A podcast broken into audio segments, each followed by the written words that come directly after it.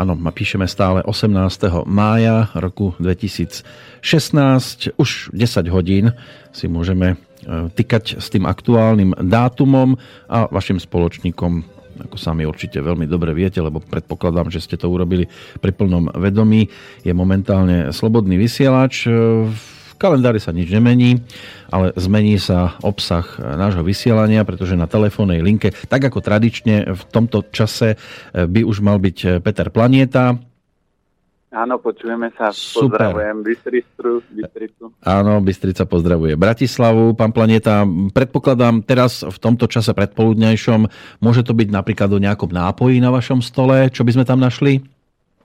Tak uh, väčšinou my, alebo ja do obeda popijam nejaké čaje, ale nie také tie klasické. Ako si ľudia myslia, že dám si nejaký bylinkový alebo zelený čaj. My skôr popijame čaje také tie korenisté, že si uvaríme fenikel, anís, zázvor, kurkuma, lebo toto sú všetko čaje alebo koreniny, ktoré zosilňujú vitalitu a energiu človeka, pôsobia kurkuma, zázvor, a škorica sú vysoko protizápalové, antibakteriálne, protiparazitárne veci, takže človek si vie vytvárať ako keby tú ochranu toho tela, lebo klasika je tá, že veľa ľudí si povie, a tak vyzerá to tak, že zvláštne počasie, dám si nejaký čajík, väčšinou ľudia o energii bylin nevedia, tak povede, dám si metový čajík, vonku je zima, meta ochladzuje, telo si povie, on sa zbláznil, vetra, namiesto toho, aby kúril, alebo ľudia si dajú nejaký bylinkový čaj, čo ja viem,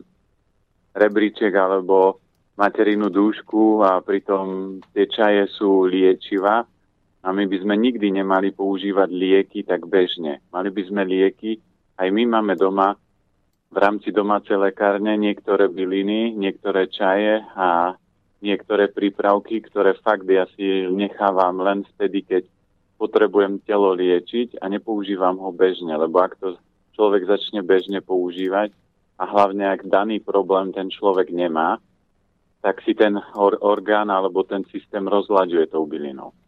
Ja sa pýtam na nápoj aj z toho dôvodu, že keď tak pozerám na ten kalendár, čo nám priniesol v dňoch e, aktuálnych, tak e, včera už o tom zmienka bola aj v rámci nášho vysielania. Mali sme tu Medzinárodný deň mlieka. Pokladáte toto za nápoj alebo skôr za stravu, keď už by sme sa bavili na túto tému? Tak mlieko je tekuté meso, to znamená, že toto sa nedá brať ako nápoj, toto je proste záležitosť toho, že mlieko je tekutá bielkovina, ktorú človek do seba príjma a určite by som to nebral ako nápoj. Ja mám pred sebou aj niekoľko informácií, ktoré vďaka poslucháčovi sa mi dostali do e-mailovej schránky a sú to informácie, ktoré zverejnil profesor e, Michail Tombak, istý biochemik, ktorý patrí e, k svetovej elite významných špecialistov prírodných liečiteľských metód. Ja neviem, nakoľko je dôveryhodná táto informácia, ale dúfam, e, že ju možno takto nazývať. A tá sa točí práve okolo mlieka a mliečných výrobkov a mali by to byť jeho poznatky, tak e, poďme sa pozrieť na to trošku bližšie, aspoň takto v úvode tej dnešnej hodinovky, než sa vrátime aj k tým e-mailom, ktoré mi tu zostali ešte z minulého týždňa. A poprosím vás o to, aby ste sa k tomu vyjadrili, že nakoľko to vy vidíte ako e, informácie, ktoré možno brať ako seriózne, alebo či tam dokážete nájsť niečo, čo vám osobne nesedí. A začnem hneď teda z dôvodu, e, že podľa neho mliečne výrobky tvoria 70 až 80% jedálnička európskej západnej a východnej populácie. A keď už chceme piť mlieko, a to jedine e, liečivými účelmi, tak iba čerstvé, ešte tak povediac od kravičky, ktorá sa pásla na ekologicky čistých e, pastvinách. Náš organizmus e, plne vstrebáva vápnik, ak je pomer obsahu vápnika a fosfóru 1 ku 1,3 a pomer vápnika a horčíka 1 ku 0,5. V pasterizovanom alebo varenom mlieku je pomer vápnika a fosfóru 1, ku 0,7 a to sú také čísla, ktoré možno nie sú ani také dôležité. Okrem toho pri procese pasterizácie zaniká 40 až 60% vitamínu D, teda skoro 80 až 90% vápnika obsiahnutého v pasterizovanom mlieku nie je vstrebané organizmom. To sú prvé informácie, ktoré tu pred sebou mám. Ešte samozrejme ich je tu trošku viac, ale tak či tak e, e, začneme tým, že ľudia si zvykli po materskom mlieku prejsť na to mlieko krauské a vy osobne to beriete zrejme asi ako nešťastný krok. No určite, lebo keď e, zoberieme akúkoľvek logiku, tak tento proces je iba tolerovaný, keď napríklad v dávnej dobe, keď uh, mama bola slabá, to znamená pred tehotenstvom sa nepripravila, ona nemala dostatok živín a dostatok minerálov, tak telo automaticky urobí to, že odstrihne tú mamu od mlieka, to znamená, jej telo nie je schopné produkovať mlieko, alebo aj keď produkuje, tak je to skôr taká, že zafarbená voda a potom dieťa stále plače. To je presne informácia pre mamičky, ktoré koja. A keď vidia, že dieťa a dieťaťu nestačí každé 3 hodiny papať, to je známka toho, že jej mlieko nemá už kvalitu a ono nemá preto, lebo tá žena dobre nepapá a nemá dostatok živín a telo, aby úplne, alebo a, príroda, aby úplne matka nezomrela a, a neprišla o všetky dôležité živiny, tak preto začína ako keby odstrihávať tú matku. A v takomto prípade, keď tá mama bola slabá a vtedy neboli ešte nejaké rýžové mlieka a iné mlieka, tak uh, použili mlieko od kravičky, ale presne tak, ako ste spomínali, bolo to čerstvé a používalo sa to ako prechodová fáza. Ale v prírode je dané, že ako náhle nám vyrastú mliečne zuby, tak uh, uh, pre, žľaza na trávenie mliečnej laktózy, brzlík, zakrpatie a my už nemáme v dospelosti žlázu, ktorá by bola schopná toto mlieko tráviť, čiže je veľmi malé percento na zemi ľudí, ktoré v dospelosti dokážu tráviť mlieko. A potom tuto ešte funguje ďalšia vec, že nikdy ste nevideli v dospelosti iného cicavca piť mlieko iného cicavca. To znamená, že sú národy na zemi, ktoré mlieko v živote v ústach nemali. A keby to bola pravda a ani síry nemali v ústach, a keby to bola pravda, tak tie národy musia byť choré. To znamená, že v Číne alebo v Japonsku nevidíte, že by pili mlieko a jedli nejaké síry, ako možno teraz už sa to tam zavádza, ale oni vždy využívali také tie prírodné zdroje. A keď zoberieme národy, kde sa holduje mlieku, mliečným výrobkom a sírom, tak tam nájdete najviac zdravotných problémov a najviac problémov s osteoporózou a pritom všetci doktori a všetci tvrdia a všetci si myslia, že keď budem piť mlieko, tak budem mať presne dosť vápnika, ale tak ako ste to pomenovali, na to, aby telo využilo vápnik, tak musí byť ideálny pomer tých živín. A, a aj také kľúčové pri vstrebávaní vápnika je zinok horčík, čo, tak ako ste aj vy spomínali, tak tie v klasickom mlieku, tak tie pomery tam nie sú, čiže ten horčík a, a, a vápnik sa nedokáže až tak dokonale vstrebať. A tu je ešte jeden veľký zadrhel, že keď si zoberieme, že a kráva má 500 kg dospelá a človek má tak maximálne 100 kg, to znamená, to je 5-násobne väčšie množstvo a väčšie molekuly toho vápnika. To znamená, ak my by sme to chceli vstrebať, to je ako keby ste chceli dať malému dieťaťu zjesť jedlo dospelého človeka. On to nie je schopný. On tak zje malú myštičku jedla a takisto je to aj s vápnikom, že je ťažko pre ľudský organizmus vstrebať takú veľkú molekulu toho vápnika, aby to telo vôbec využilo. Čiže tu presne platí to, že v niektorých momentoch a v niektorých prípadoch, keď je to uh, ekokrávička, ktorá sa pasie, tak mlieko sa dá použiť ako liek v niektorých prípadoch, ale nie ako jedlo. A presne tu platí to, čo som povedal, o čajoch, ak používate lieky ako bežné jedlo, vytvorí vám veľa zdravotných problémov.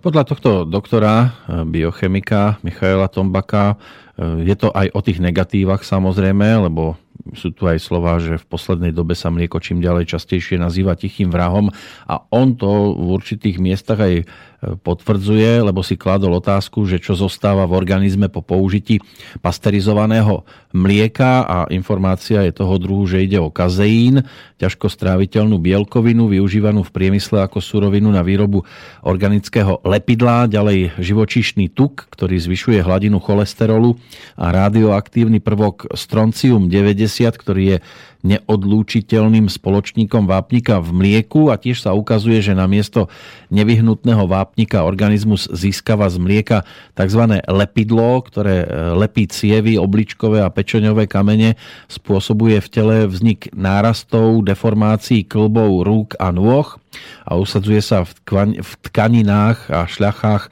vo forme tzv. hlienu a v tomto prípade asi budete s tým súhlasiť.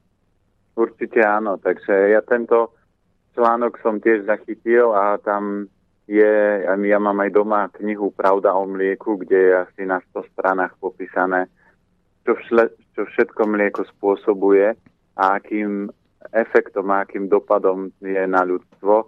A presne ten celý systém funguje spôsobom takým, aby ľudia neboli schopní fungovať a ešte keď zoberieme do toho vstupuje ďalšia úroveň a to je tá, že my sa nebavíme o ešte látkach, ktoré v tom mlieku sa nachádzajú. To znamená, že tá krava je v strese, ona nie je tak, že sa pasie pekne na lúke a dostáva látky proti očkovaniu a ja som ešte niekde zachytil v inom článku, že normálne krava, ktorá kedysi chodila na, pole a pásla sa, tak bola schopná, ja neviem, nejaké číslo nadojiť mlieka, ja už si to nepamätám.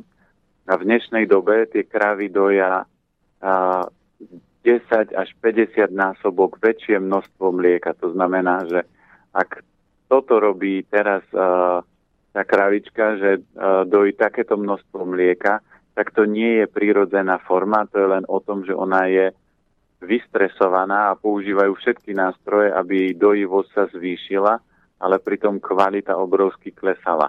A ja ľuďom vždy poviem, že viete čo, keď si myslíte, že sú to veci, ktoré nefungujú alebo sú zavádzajúce, tak kúpte si mlieko, postavte si to na stôl, nalejte to do pohára, nechajte to 2-3 dní v kuchyni.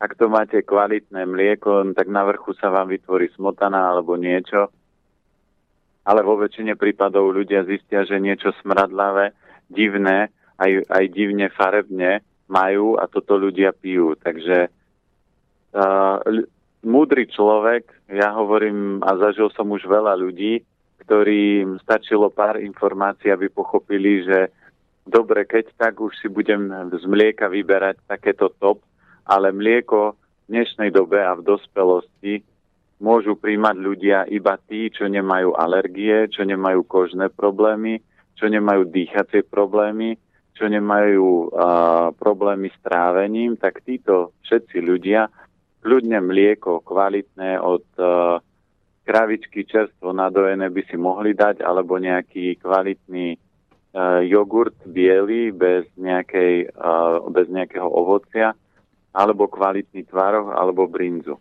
ale to je len táto skupina ľudí. Ano. Všetci ostatní, ak už majú nejaký problém, tak to mlieko by mali eliminovať zo svojho života, lebo im spustí a podporuje len zdravotné problémy.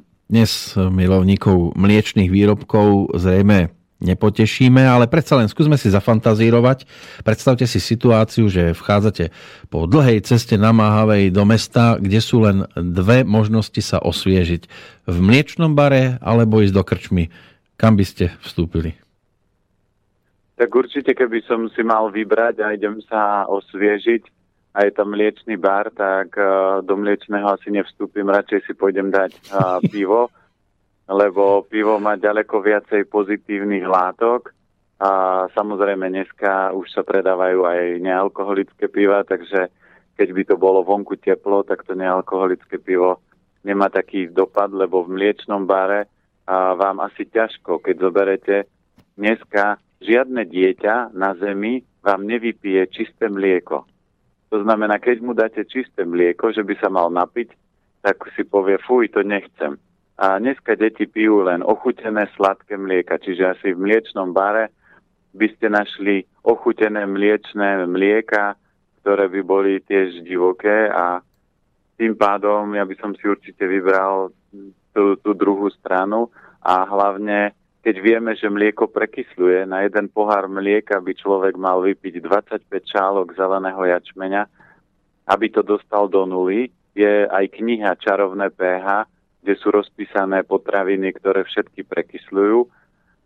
A na pohár mlieka by sme museli vypiť takéto množstvo jačmeňa, aby sme to dostali do nuly. A teraz, keď si zoberiete, že mlieko skombinujete s ovocím alebo s cukrom, tak znásobujete celé prekyslenie a preto, keď vidíte ľudí, všetci sú dneska nahnevaní, naštvatí, unavení, smutní, lebo ich telo je prekyslené. Keby boli zásadití, to znamená, zásaditosť je o tom, že energia v tele prúdi, tak máte kopec energie, ste veselí, vysmiatí a všetko funguje, všetko prúdi. Takže keď ľudia chcú byť smutní, ja, ne, ja vždy používam pravidlo. Ja ľuďom nehovorím, že toto nemôžete. Zdravý človek môže jesť všetko. A každý by si mal vybrať, ktorý nástroj a čo teda bude tankovať do svojho tela.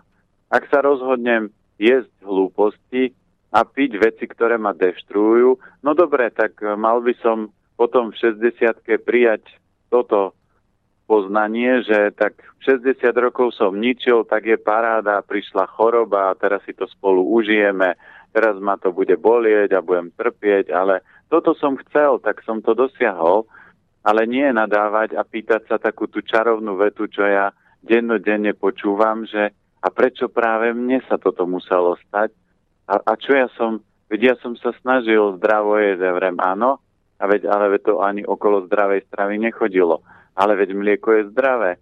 A ja dneska, keď stretnem aj ľudí, tak nie je osoba na zemi, ktorá by nepočula, že cukor nie je zdravý, že mliečne výrobky nie sú zdravé, že meso dneska v obchodoch, ktoré sa predáva, nie je zdravé, že pečivo to nie je top. A ľudia to aj tak kupujú a aj tak to stále jedia. Čiže je to neuveriteľné, je to zvláštne. Ale práve aj vďaka tomu ja robím taký ten vietor okolo toho, lebo samozrejme ľudia majú dve možnosti. Buď budú žiť normálny život a s úsmevom na tvári, čo tak sa nedeje, väčšinou so smútkom a s bolesťou ho pretrpia a zomierajú v obrovských bolestiach, alebo by sme mali žiť tak, aby keď sa dostane fáza smrti, tak človek si povie v 95 alebo v 115 že no tak už som si zažil, ale E, už som všetko pochopil, všetko videl a teraz môžem sa uložiť do postele, zavrieť oči a zaspať a, a zomrieť v kľude. Lenže toto sa dneska nedeje. Ľudia zomierajú v obrovských bolestiach preto, lebo si povedia, lebo treba si to užiť, lebo krátky zážitok, dám si mliečko s kakaukom a s cukorom, no to je dobrota, toho sa nevzdá. No hej, vy hovoríte, že po mlieku sú ľudia smutní. Ja som skôr smutný po tom, čo vy hovoríte. Po čom? Po týchto slovách, než po mlieku. Ja som po mlieku celkom veselý. Také kakao, keď má človek na stole, tak to je celkom radosť. Áno, ale, ale, ale to je vždy treba odpozorovať. Niekedy si to odsledujte, že dáte si kakauko s cukrom ano. a to je tak prvá pol hodina. Uh-huh. Ale po pol hodine pozorujte, keď sa to začne mlieko tráviť, čo sa s telom stane.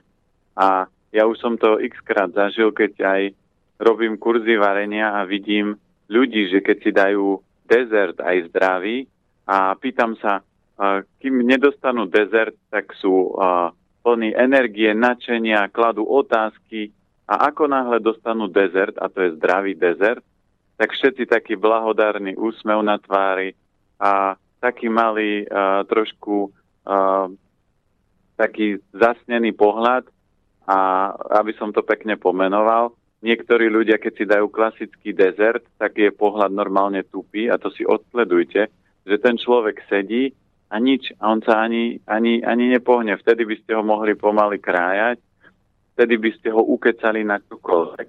Ja hovorím, že politika sa robí doma v kuchyni. Keď chcete niečo vybaviť a je niečo komplikované, na, natlačte rodinu sladkosťami, dezertom a všetkým tým po dobrom nedelnom obede dajte si koláčik počkajte tak pol hodinu a hoď, až hodinu a potom začnite a, niečo riešiť a zistíte, že tá druhá strana nebude schopná voči vám bojovať, lebo ona bude takom tom delíriu.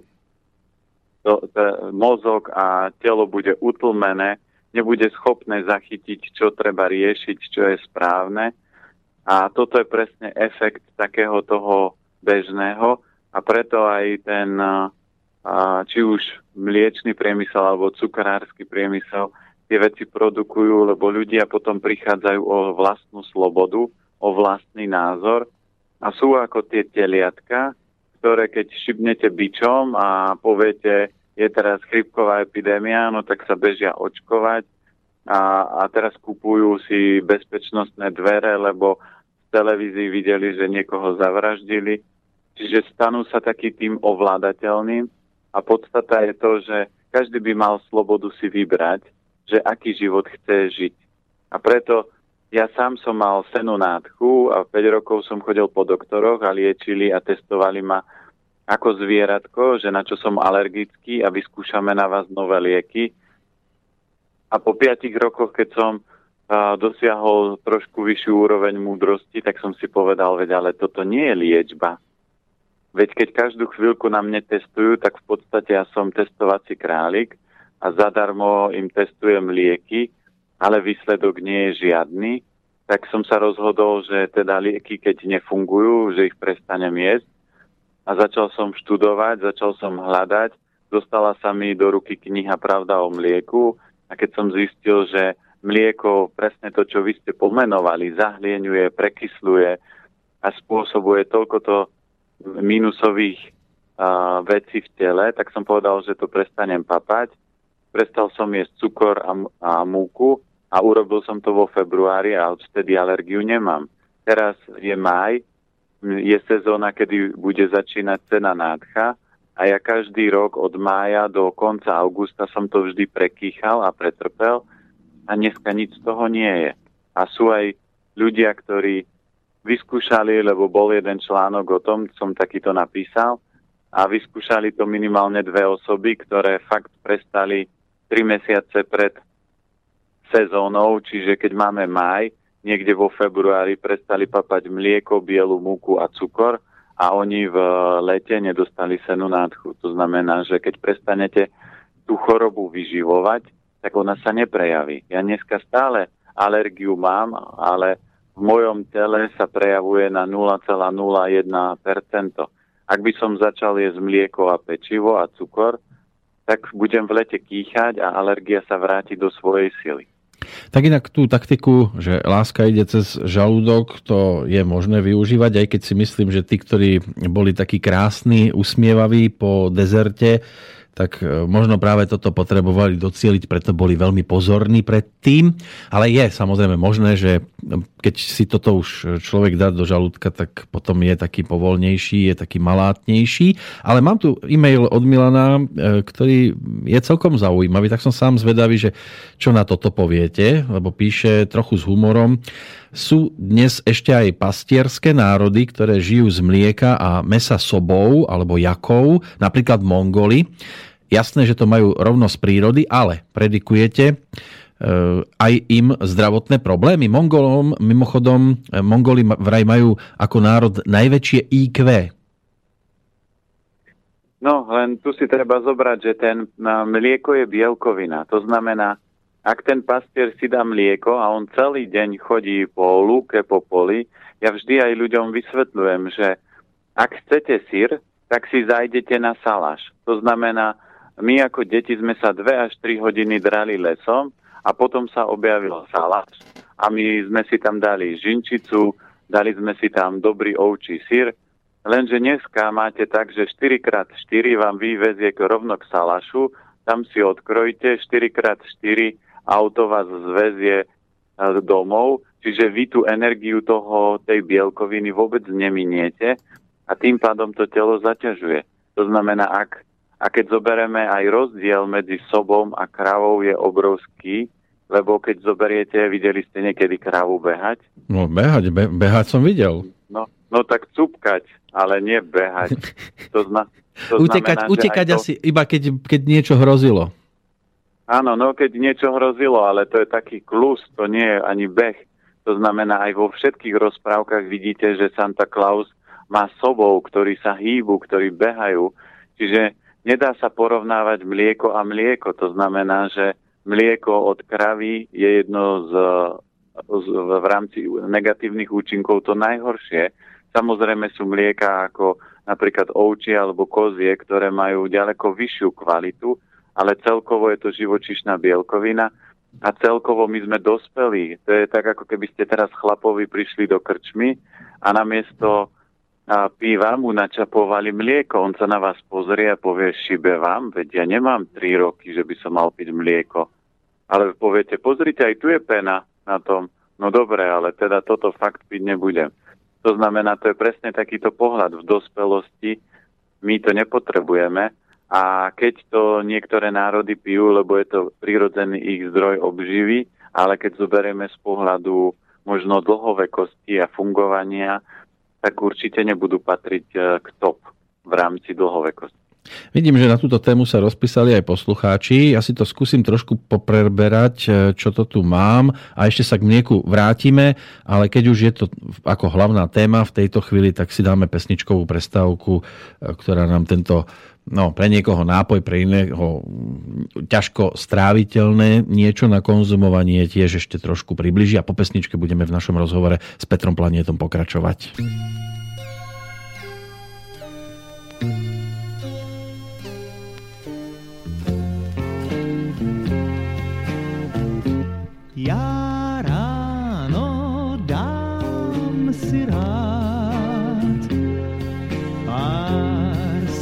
Sklenic mléka a pak je rázem pryč. Bolest a žár. Stůl na něm máslo chléb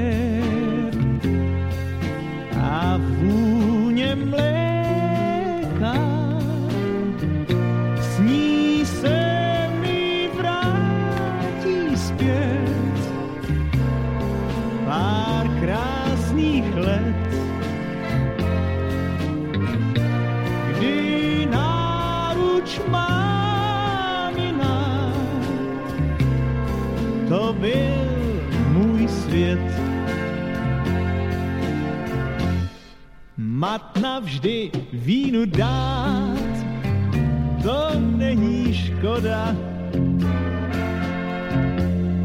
Vždyť lepší tisíckrát je čistá voda.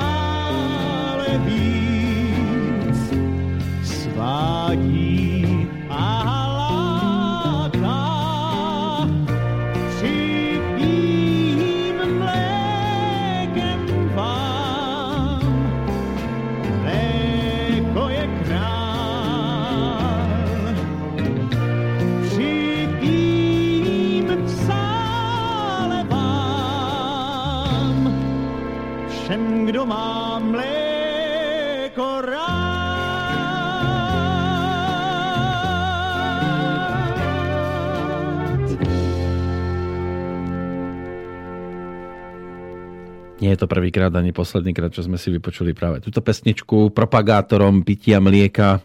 Nikto menší ako Karel Godaj, keď si dovolím tvrdiť, že skôr by ste mu ulahodili nejakým pohárom vína ako e, pohárom mlieka, ale daná situácia v prípade filmu Partahic si vyžadovala e, práve tento nápoj, nazvime to takto teraz, kde sedem baníkov malo prejsť k experimentu e, piť mlieko a veľmi sa tomu bránili pretože ísť fárať do bane a piť popri tom mlieko asi nie je tiež ideálna kombinácia, čo môže potvrdiť aj Peter Planieta. Halo, halo? Halo, áno, počujeme, trošku to seklo. No, dúfam, že nie v krížoch. Nie, nie, nie. A napríklad pre baníka by to bol super nápoj, len presne to vysvetľujem, že pre tých chlapov nie je to prírodzený nápoj. To znamená, že oni sa budú pozerať, že fakt ja nie som malé dieťa. Mlieko je vyžíva iba pri malých uh, zvieratkách, to znamená, že aj teliatko, keď vyrastie, tak už nechodí k mame na mlieko, už prirodzene papa trávu a papa ostatné iné veci. A to nie je záležitosť toho, že by si prišla e, to, to teliatko, keď už dospeje a je veľké, že príde ku krave a mama môžem si ešte dať trochu mlieka. Nie, prírodza to prirodzene odstaví, ale ľudia tým, že sú tvoriví, tak zabezpečia to, že krava je permanentne tehotná ona nemá priestor proste vôbec regenerovať, doplňať, čiže tá kvalita je dosť uh, zlá. A, a dneska aj to povedomie rastie, čiže aj tá úroveň toho, tej konzumácie mliečných výrobkov klesa, čiže robí sa všetko preto, aby ona stúpala, ale ona by stúpať nemohla a platí to pravidlo, že keby ľudia ostali v tej prírodzenosti, že predáva sa kvalitné čerstvé mlieko. Ja si pamätám, ako dieťa boli jogurty, ktoré mali 3 dní záruku. Dneska má jogurt rok alebo koľko záruku a to je dosť veľká divočina. A ešte vám budú tvrdiť, že sú tam živé kultúry. Keby boli živé, tak proste to takto nevydržia rok e, zavreté niekde v nejakom kelinku. Po informáciách bažia aj naši poslucháči, takže poďme za nimi. E, ako píše Pali, e, stará múdrosť hlási, lekári liečia, príroda vylieči. Pozdravujem všetkých a veľmi sa teším z kvalitných informácií, ktoré nám obaja Petrovi ako zvyčajne a bezplatne ponúkate. No, dobre. Má otázku, že čím nahradiť krauské mlieko, keď už je naň človek navyknutý. Začneme touto a potom ešte dodám ďalšiu. No, vždy si treba uvedomiť, že netreba sa pozerať, a keď to teraz zoberieme zo všeobecnosti, na to, že čo chcem nahradiť. Treba si uvedomiť, že čokoľvek idem jesť, čo od tej potraviny chcem. A chuť je až posledná úroveň toho celého, lebo my by sme mali riešiť, že mlieko je bielkovina. Takže ak už niekto chce piť mlieko, tak nech si kupuje kvalitné mlieko a keď viem, že príjmam tekuté meso, čiže tekuté bielkoviny do tela, tak by som mal uh, minimálne dve hodiny denne cvičiť. Ak nebudem cvičiť, vytvorím nadbytok bielkovín, ten nadbytok bielkovín mi bude blokovať obličky, bude blokovať ostatné ďalšie orgány, bude zaťažovať pečeň. Takže podstata je toho si uvedomiť, čo chcem. A keď už chcem, že som zvyknutý niečo biele, mliečne piť, tak výborná alternatíva a výborná náhrada je rýžové mlieko, ktoré sa dá v zdravých obchodoch kúpiť. Dneska niektoré tie mlieka sa dajú prirodzene vyrábať. Alebo sú orieškové mlieka, takže asi toto by bola dobrá forma, ako to nahrať. Ďalšia otázka je už o niečom inom. Pýta sa, že či sú hrubé črevo a mozog podľa vás najdôležitejšími orgánmi nášho tela. Nie, ako je veľmi veľa dôležitých orgánov, ale si zoberte, že dneska je dokázané, že sú ľudia na Zemi, ktorí bez, e, majú ako keby minimálny mozog a fungujú a žijú. Najkľúčovejšia úroveň a možno z orgánov, tak je určite srdce, lebo srdce je čerpadlo, to znamená, že bez srdca fungovať nebudeme, takisto hrubé črevo má nejakú svoju dĺžku a sú ľudia, ktorí ho majú veľmi krátke a žijú.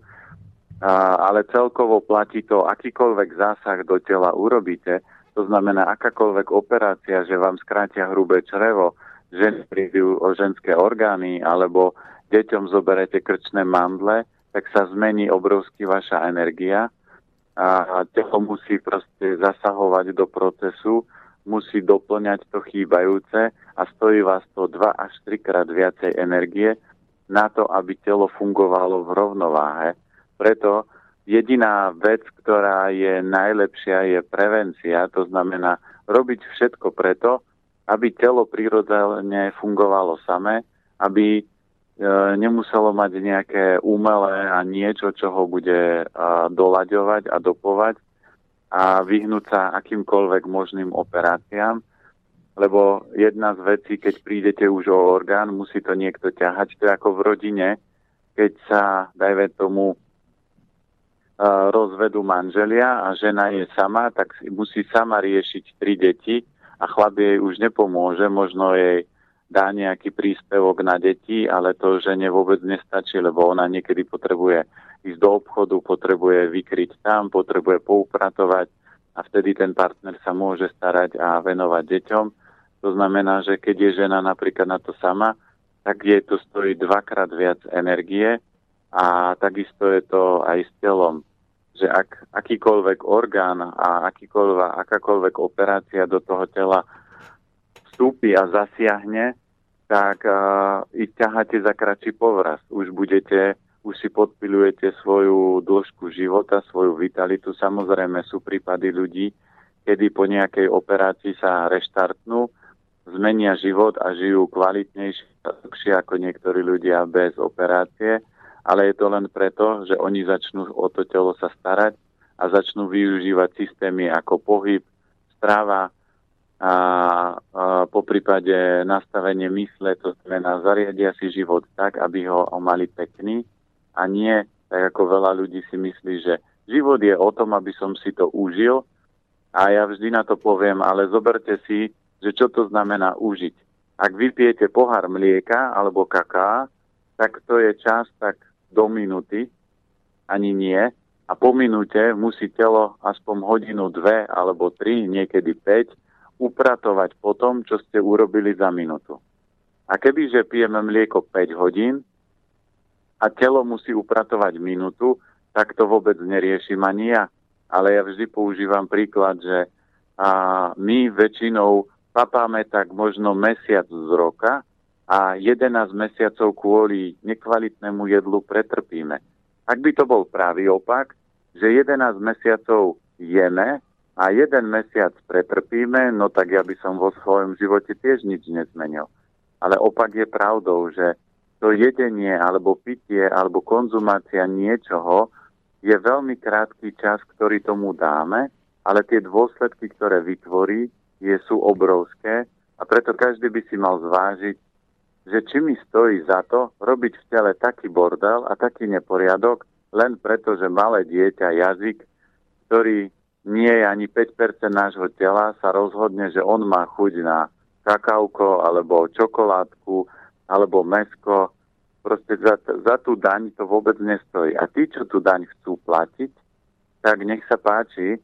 A ja vždy tým ľuďom hovorím, tak si to teraz užite, veď ste všetko preto robili. Môj ocino tiež vždy tvrdí, že telo má ísť do hrobu zhumplované, ale oni by si to mali potom užiť, povedať, to je pecka, ty brďo, teraz ma boli tak brucho, ale tak sa nečudujem, veď som zral ako teliatko, a dával som si tie tučné jedlá, takže telo mi to teraz vracia a tak si to užijem, tak ako som si to spôsobil. Ale nie, oni chodia a pýtajú sa, prečo to môže byť, veď doteraz mi nič nebolo, doteraz to fungovalo a máte čarovnú pilulku, ktorú keď zjem, tak ma brucho prestane bolieť, alebo zjem čarovnú pilulku a už nebudem mať osteoporózu, alebo žijem zjem čarovnú pilulku a budem mať zdravé srdce alebo pečeň, tak toto vôbec nefunguje. No keď už sme pri tých dôležitých orgánoch nášho tela a, a pri tom rozvode spomínanom, tak e, po ňom e, prichádza rodina nielen o jedno, možno aj niekedy nenažrané črevo, o jeden mozog, ale aj o úplne iný dôležitý orgán, ktorý ľudia ako takí využívajú.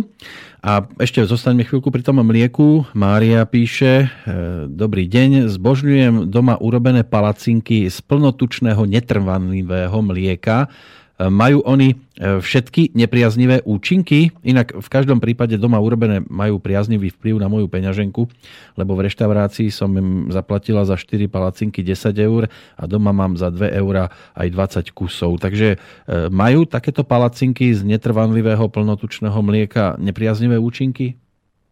No vždy sa platí to, že ak chcete už papať živočišné bielkoviny aj mlieko, tak ho papajte vždy len so zeleninou. To znamená, Tie palacinky majú problém ten, že tam je mlieko, ktoré prekysluje, pridám k tomu múku, ktorá prekysluje a zahlieňuje hrubé črevo, a dám si na to džemík alebo šlahačku alebo ešte niečo, takže máte 3 až 4 sily, ktoré vás obrovsky rozladia.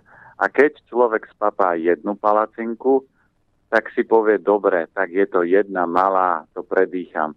Ale aj naša mamina, keď robila palacinky, tie z mlieka palacinky boli jedno z mojich obľúbených jedál, tak my sme ich zjedli s bratom aspoň 20 naraz, no a to je už záhul pre telo. Samozrejme, že ženy 20 palaciniek nezjedia, ale keď si dáte aj palacinky na večeru alebo na obed, tak to je dosť veľký záťaž pre organizmus a preto ja vysvetľujem, keď už chcete mosať, tak mosajte tak, že medzi hlavnými jedlami, že raňajky, obed, večeru, si nechajte kvalitnú a keď si dáte jednu, dve palacinky a domáce, tak samozrejme ten uh, účinok na zdravie bude ďaleko menší, lebo to urobíte s láskou, s radosťou a minimálne asi ľudia si vyberú čo najkvalitnejšie suroviny.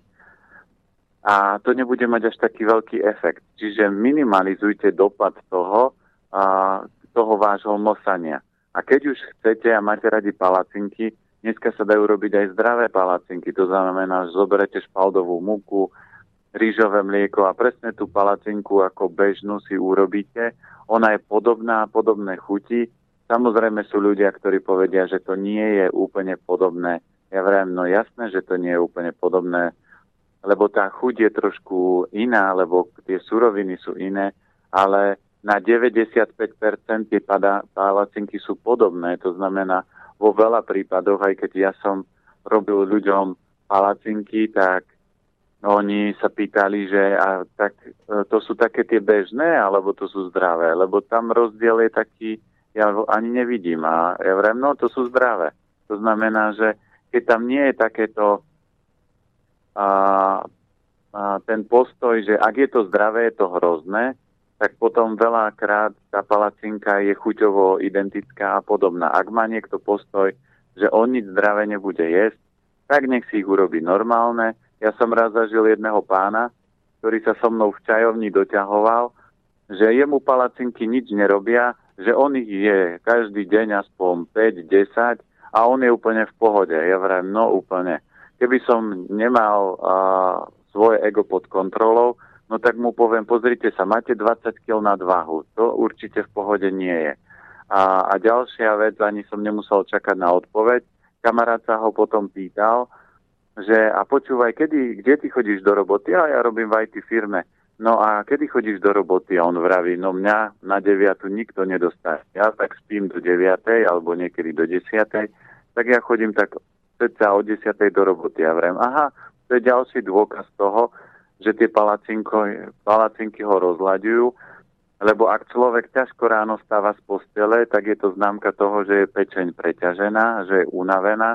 A samozrejme mlieko, múka, cukor, e, cukor je nadbytok e, energie, ak tú energiu neminiete, to znamená 5 alebo 10 palaciniek, by ste si mali dať tak pol maratón, aby ste minuli tú energiu, keď ju neminiete, tak telo tie cukry a pečen tie e, cukry začne meniť na tuky a tie tuky začne potom ukladať, kde môže.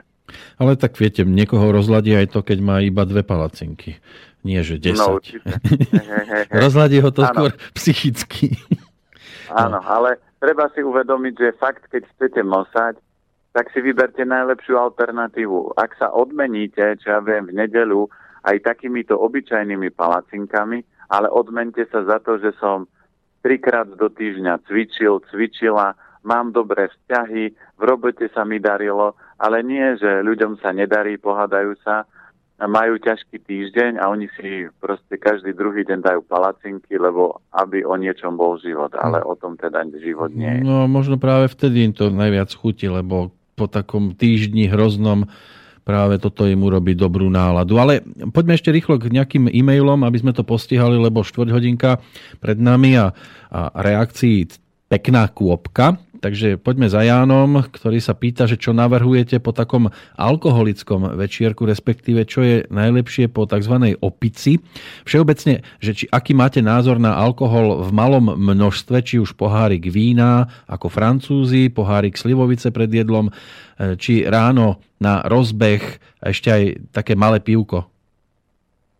No, alkohol vždy zabíja mozgové bunky. To znamená, že aj malý pol deci pravidelne alebo jedno pivko z vás môže za 3-5 rokov byť alkoholika. Takže tu platí to, že ak si dáte jedno, uh, jedno pivo 2-3 krát do týždňa, je to úplne v pohode. Ak je kvalitné a nekupujete tie europiva.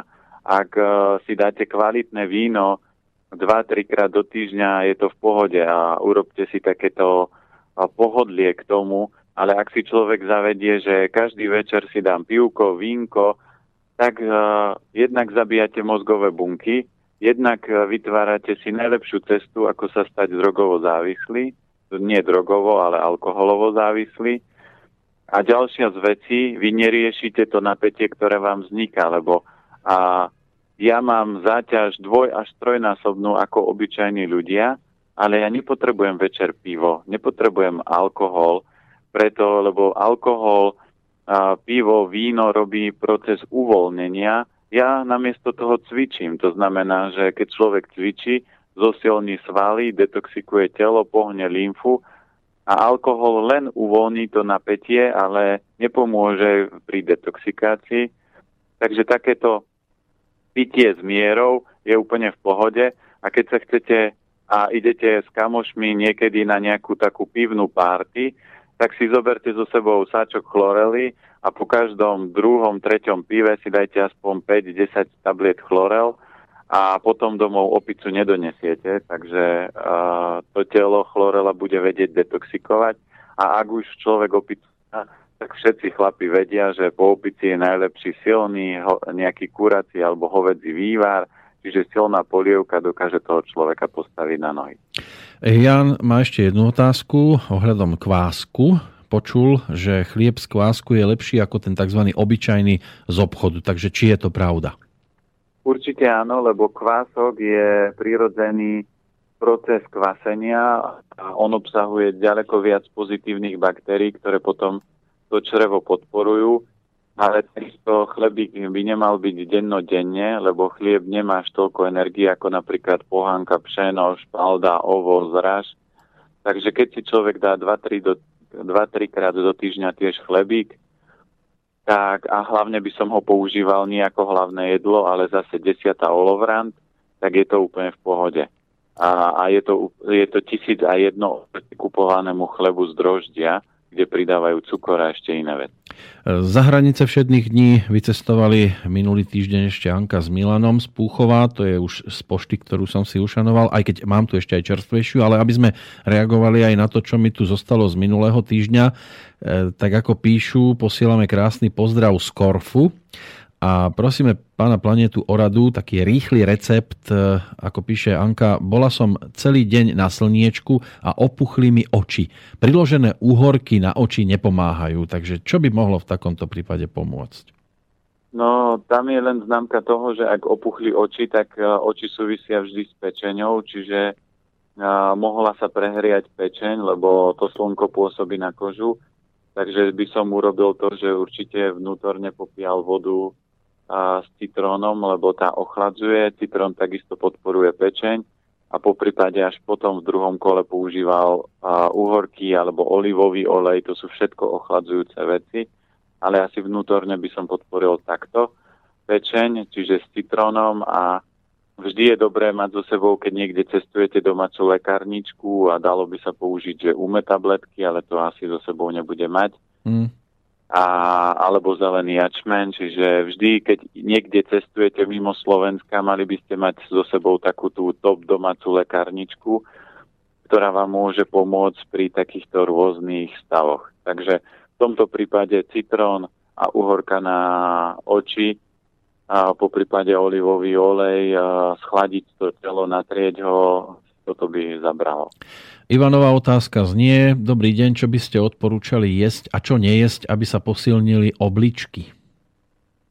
No určite obličky nemajú radi chlad, to znamená studené nápoje, ľadové veci, zmrzliny, tomu sa treba vystrihať a nie len obličky, ale aj slezina.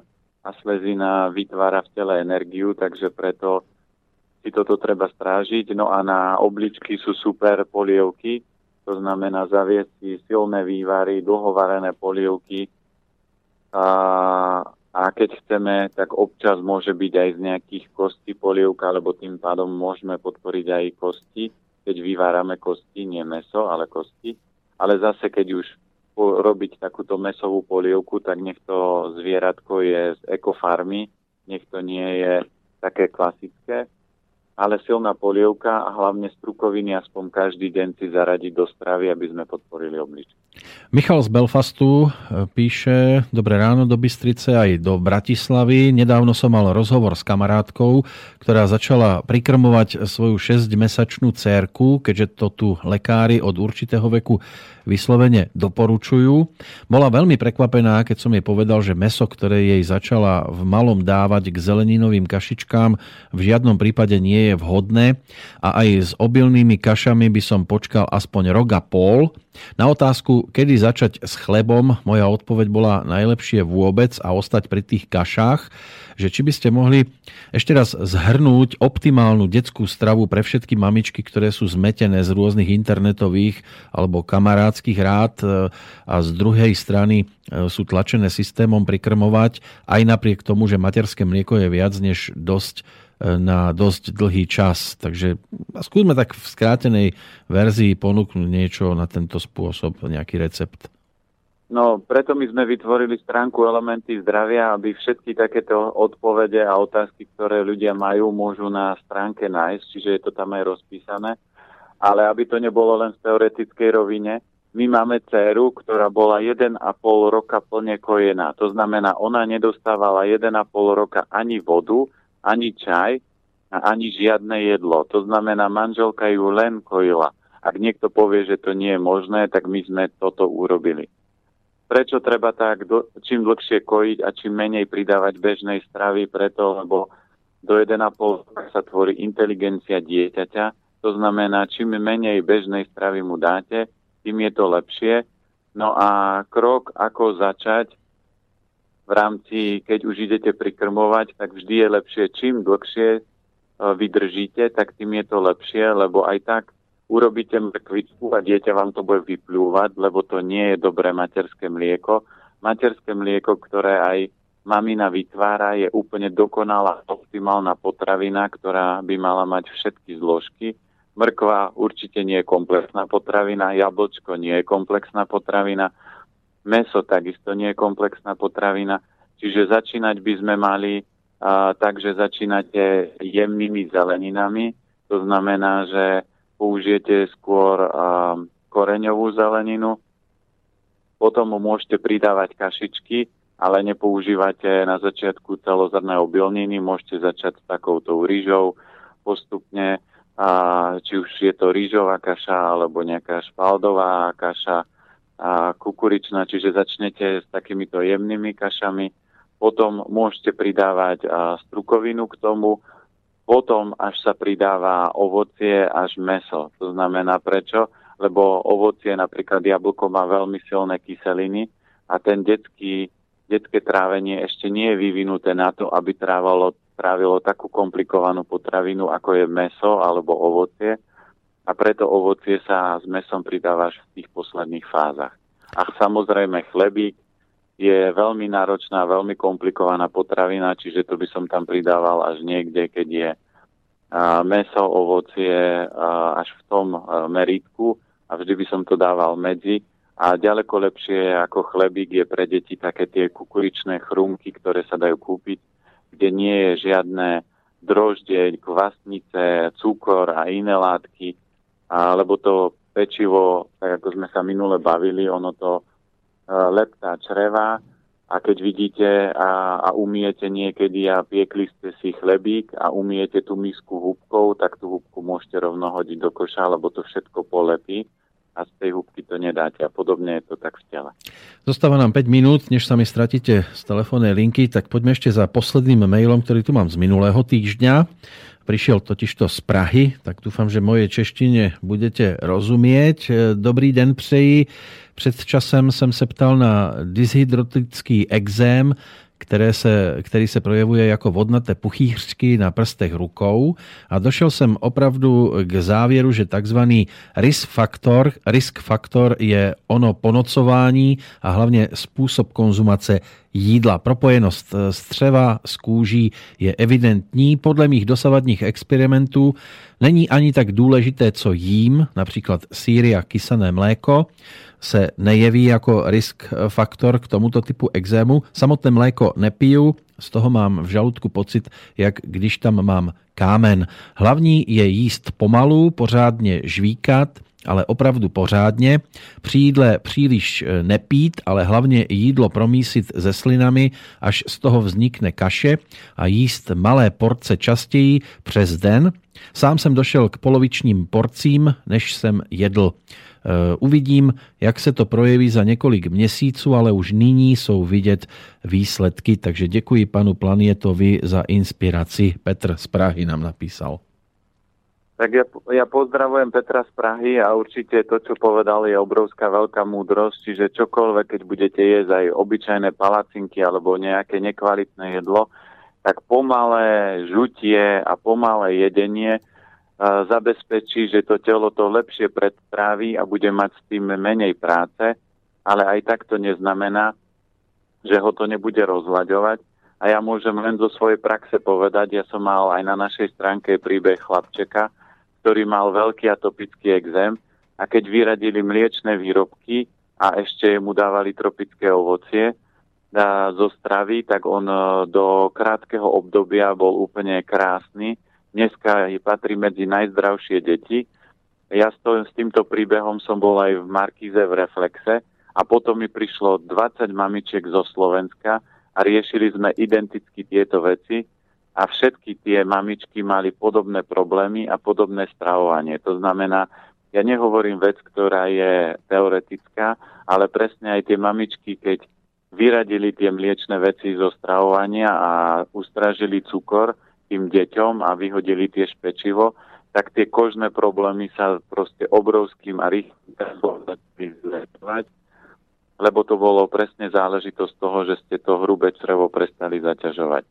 A každá takáto zmena a za tých x rokov, čo ja mám skúsenosti, tak vidím presne tie výsledky. Preto by som si nedovolil to hovoriť, že toto nefunguje. A preto my v budúcnosti urobíme inštitút, kde keď by prišiel človek s takýmto problémom, tak takýto problém kožný dokážete odstraniť do troch mesiacov a už sa nevráti a ten človek vie presne, čo má papať. Len problém je, že aj keď dáte ľuďom doporučenie, tak Matrix na vás pôsobí, to znamená, presne prídete na narodeniny, veď to je len malý koláčik a v tom koláčiku je cukor a mlieko a ten zdravotný stav sa potom ťažko a dostane do poriadku a to telo, lebo ja vždy používam vetu, že žena najlepšie a najrychlejšie uprace doma vtedy, keď jej doma nikto nerobí neporiadok, čiže keď deti nie sú doma. Ak má doma deti, neuprace nikdy. No, mi je jasné, že to, čo mám ešte v tejto chvíli v e-mailovej schránke, nezmestíme už do tej dnešnej časti a vy sa mi už tiež o zhruba minútu a pol stratíte z telefónu. O 7 dní by ste tu mali byť naživo. Áno. Super. Prídem. Tak ja, ja len poslucháčov ubezpečím, že všetky tie otázky, ktoré poslali a neboli prečítané, tak si odložíme a o týždeň ich určite rozoberieme už takto z očí v oči. Tým pádom môžeme tú dnešnú radu, alebo ešte jednu vyťahnem, keď už to mám tu otvorené od Michaely, aby týždeň nečakala a nepremýšľala v obchode, lebo ako píše, že keď už rozprávate o mlieku a ja by som sa rada opýtala pána Planietu otázku, neviem, či to stihnete, že keď príde do obchodu a v regále vidí sojové, rýžové, mandlové, kokosové mlieko, že ktoré si má vybrať, ktoré by ste jej určite, ako prvé poradili? Určite rýžové, lebo rýža posilňuje pľúca hrubé črevo a, a hrubé črevo je základ imunity, takže toto je také aj, aj cenovo, aj kvalitatívne jedno stop. Samozrejme potom sa dajú používať kokosové, mandlové, ale rýžové je top a nie ani tak cenovo nedostupné pre väčšinu ľudí. Čiže toto by som vybral. A o týždeň si to ešte rozoberieme aj podrobnejšie. Pre dnešok ďakujem pekne, pozdravujem z Banskej Bystrice Bratislavu a teším sa. Dovidenia už aj.